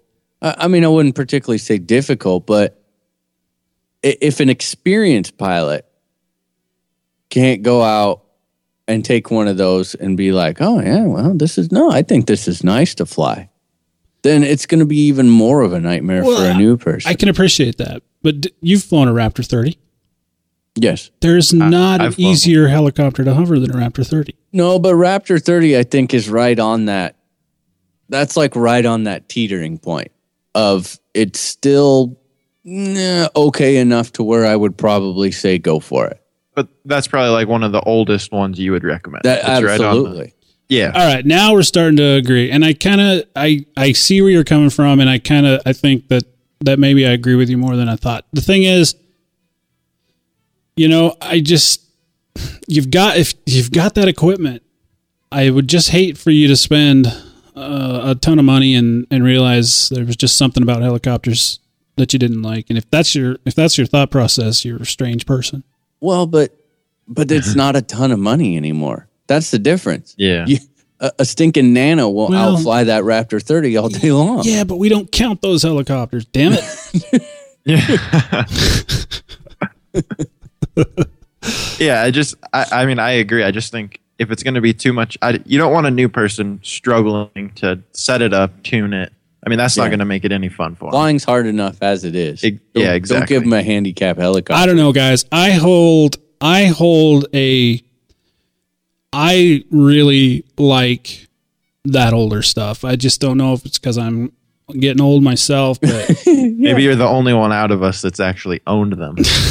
I just Yeah. think that it's cool to to see where they've come from and see how far they progressed and to get these old like I've, I've got three old helicopters that I'm trying to get flying. And of course obviously I wouldn't suggest doing what I did and find these old helicopters that nobody has parts for anymore. Because one of them I've been trying to find parts for for now for 2 years. That is not obviously what you're going to want to do. But I can't wait to get these old things flying and just experience them. But but you're Yeah. experienced. That's the difference. yeah. Yeah, I get that. I get it. And you you're, don't- on- you're you're, learning- you're nostalgic and i look at it and think man i am really glad that i was not flying back when those things are around because they're a pain in the ass and they're ugly as hell You're really glad you're not flying back in the day when they had to have their main shafts remachined, Yeah, yeah Yeah. exactly. or you had to have a mill to get shit to work. Yeah, align the clutch bell. What? yeah, Micrometer. What? yeah. I don't know, guys. I I really ha- I I would love. I you know we had a guy on the show once. Uh, a long, long time ago. Might even have been, it was. It was version two. But he's he's been around. Um, Joe's his name is from the UK. This guy's got like 350 vintage helicopters. wow Wow. Um, you can check out his webpage, and I'm going to go from memory, but I'll try to find it and put it in our show notes. It's like vrc.co.uk. And it's vintage uh, heli radio control or something to that effect. That's not it. Is that not it? No. I know he's there. He's been on the show before. But anyway, um, he's got a whole barn full of old vintage helicopters, and I just think that's cool as hell. It's nice to you can buy parts from. I'll find that link. I don't know what it is right now, but I'll find it before the show. Sweet. And um, I don't know. I just I really like the old helis. I do. So that's my story, and I'm sticking to it. All right, we'll let you. Yep. All righty, guys. Of course, as you know, Digging In episode three came out recently. Uh, if you're still looking, you can get a copy of that. It's on iTunes now, and they got it fixed finally. Woohoo! Uh, it's been well received. It's got uh, it's different. People are really uh, appreciating it. We've got uh, quite a quite a bit of feedback. Uh, of course, it's all about um, electric stuff, ESCs, all that good stuff, motors, governors, that kind of thing. So be sure to check that out. Uh, you can get to that by going to our webpage and clicking on the digging in up in the top navigation menu, and that'll take you right to the right to it, so you can kind of see what it's all about. Also, to the forums, they are coming along nicely. We appreciate everybody that's been uh, jumping in and taking part in there. Looking forward to seeing where that's going. We we have had a few people post events. I'm just going to ask you guys, remind you if you have an event that you want to let us know about, go ahead and fill it in there. There's a kind of a little template there, kind of the information that we would like, and give us as much uh, information as you can, and we'll go ahead and add that to our calendar. The Compass 360 Warp giveaway. Yes. Man, there has been it's some getting good there's been some really good submissions. Oh yeah, it's been great. The one with uh, the the guy superimposed our faces uh, on the um, I guess looked like the signing of the Declaration of Independence. Oh my gosh. Oh, that's amazing. And Then of course Larry he submitted one where the helicopter is simming him. yeah, that's that's great. You can tell it's winter. Yeah. yeah, just you know, I've had a few questions. You know, is this Is this just about what is this? What you know? Is it? I. You know, I'm not really seeing any flying pictures. It's not really about that. It's you know, have fun with it. Be creative. Creative. An odd location. Those are the key words. Just kind of have fun with it. See what you can come up with. It's just a lot of fun to see the the creative uh, submissions we're getting. Of course, we'll compile all those, but you can see what's going on by going to our forum and checking out that that thread. It's stickied up there on the main forum. You should be easy to find. Facebook's coming along. It's growing. It's growing quick. Dude, we're getting tons of likes. Yeah, that's Yeah. that's all due to our awesome listeners. You guys are really spreading the word about what's going on here at RCHN. We really appreciate that. There was a newsletter just went out, just kind of a mid month, kind of a reminder. Yeah, it, it had in it a just you know all the relevant information for the giveaways going on. So you might want to check that out. Yeah, you might want to check that out. And um, if you haven't signed up for the newsletter, you should probably should do that. Hint, hint. Or at Yeah. least go back and check out the archives. But you might as well sign up as well. I think that's about it, guys. Can you think of anything else you want to talk about? Man, no, not really. Do we have any hoodies left? We have one small hoodie left. The lone small. Yeah, and I've got I've actually had to refund three people this week. Really? Yeah. So I guess we're, we're gonna we're working on figuring something out, guys. Yeah, I actually I actually talked with um, this week. I talked with uh, a local supplier here, and uh, Tony Grandpa Tony gave me a heads up on a person that might be able to help us out um, with some of these ideas as well. Thanks, Grandpa Tony, for that information. I haven't followed up on it yet, but I will this week next this next week, and we'll we'll see what we can do. I mean, um, we got a couple shirt ideas. You know, we'd like to we'd like to get you guys some shirts. It seems to me there's quite a few people interested in them, so that's something that we should be working on. I think.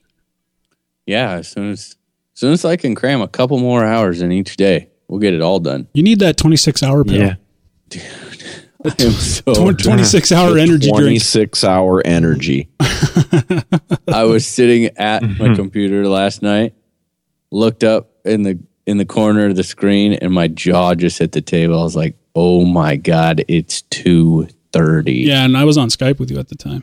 I know, and th- that's why I left so quick. I was like, "Oh crap, two thirty, gotta go." Yeah, we're like mid conversation. He's like, "Holy shit! Look at the time. I got to go to bed." Get up at six. Perfect. you know, I went to work a real quality individual today. Why does Nick look like a zombie every morning? Just how he is. Priorities, yo.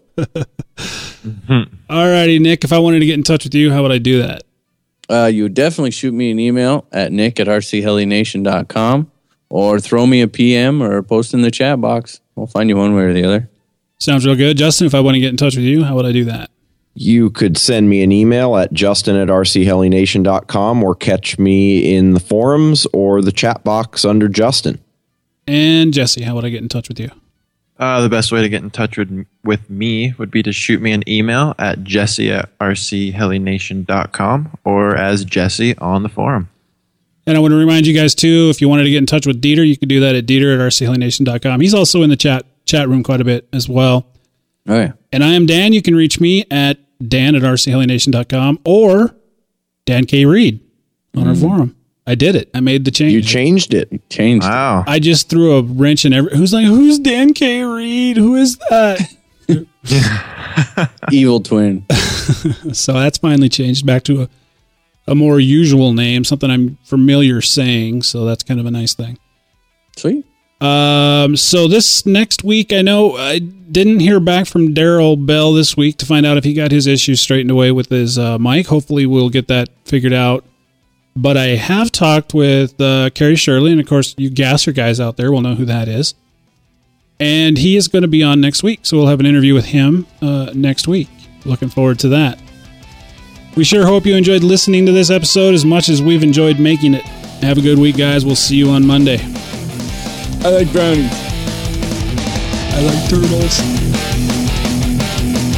This has been a production of RC Heli Nation, LLC. If you have a question, comment, or suggestion, send us an email using the Contact Us link on the homepage. If you'd like to make a donation, there's a Donate Now button on our homepage as well.